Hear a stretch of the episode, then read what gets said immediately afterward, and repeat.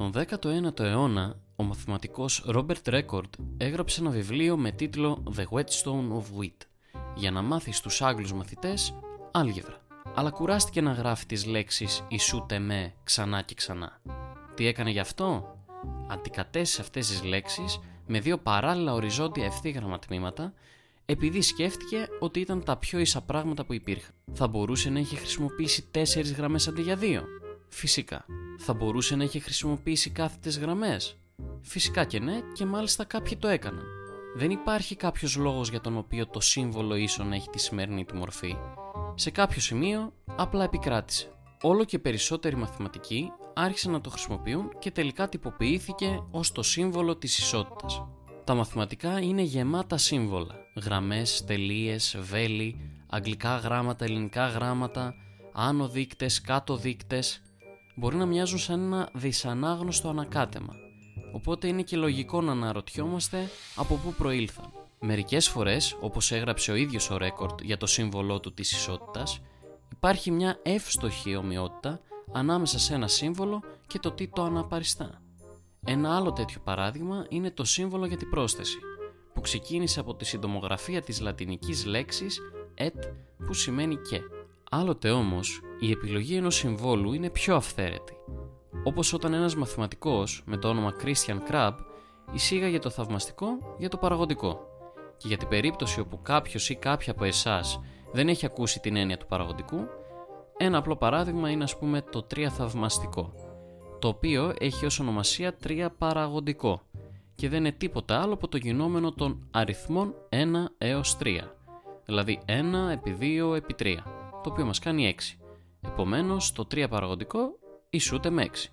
Στην πραγματικότητα όλα αυτά τα σύμβολα εφευρέθηκαν ή υιοθετήθηκαν από μαθηματικούς που ήθελαν να αποφεύγουν τις επαναλήψεις ή να χρησιμοποιούν πολλές λέξεις για να γράφουν μαθηματικές έννοιες.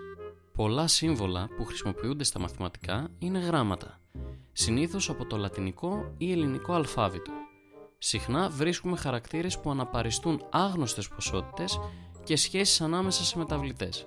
Επίσης, αναπαριστούν συγκεκριμένους αριθμούς που εμφανίζονται συχνά, αλλά θα ήταν δύσκολο ή αδύνατο να τους γράψουμε πλήρως στη δεκαδική τους μορφή. Για παράδειγμα, ο αριθμός π.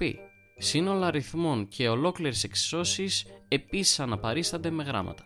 Άλλα σύμβολα αναπαριστούν πράξεις. Κάποια από αυτά είναι ιδιαίτερα πολύτιμα ως συντομογραφίες, διότι συμπυκνώνουν επαναλαμβανόμενες πράξεις σε μία και μόνο έκφραση. Η επαναληπτική πρόσθεση του ίδιου αριθμού συντομεύεται με το σύμβολο του πολλαπλασιασμού, ώστε να μην καταλαμβάνει περισσότερο χώρο από όσο χρειάζεται. Ο πολλαπλασιασμός ενός αριθμού με τον εαυτό του συμβολίζεται με έναν εκθέτη και μας λέει πόσες φορές να επαναλάβουμε την πράξη και μια μακροσκελή ακολουθία αριθμών που προστίθεται μαζί συντομεύεται με ένα κεφαλαίο σίγμα. Αυτά τα σύμβολα συντομεύουν μακροσκελείς υπολογισμούς σε μικρότερους όρους και έτσι μπορούμε να τους χειριζόμαστε πολύ πιο εύκολα. Τα σύμβολα επίσης παρέχουν ακριβείς οδηγίες για το πώς να κάνουμε υπολογισμούς. Θεωρήστε λοιπόν το ακόλουθο σύνολο πράξεων σε έναν αριθμό. Πάρτε έναν αριθμό που σκέφτεστε. Πολλαπλασιάστε τον με το 2. Αφαιρέστε το ένα από το αποτέλεσμα. Πολλαπλασιάστε το αποτέλεσμα με τον εαυτό του και διαιρέστε το αποτέλεσμα με το 3. Μετά προσθέστε το 1 για να πάρετε το τελικό αποτέλεσμα. Σας κούρασε αυτό το κείμενο; Και εμένα. Καταλαβαίνουμε λοιπόν ότι χωρίς τα σύμβολα και τις συμβάσεις μας θα είχαμε μπροστά μας ένα μεγάλο κείμενο. Αλλά πλέον με αυτά έχουμε μια κομψή έκφραση. Μερικές φορές θα έχουμε όπως με το ίσον αυτά τα σύμβολα που επικοινωνούν μηνύματα μέσα από τη μορφή τους. Πολλά όμως είναι αυθαίρετα. Επομένως, η κατανόησή τους είναι θέμα απομνημόνευσης της σημασίας τους και της εφαρμογής τους σε διάφορα πλαίσια μέχρι να επικρατήσουν, όπως σε κάθε γλώσσα.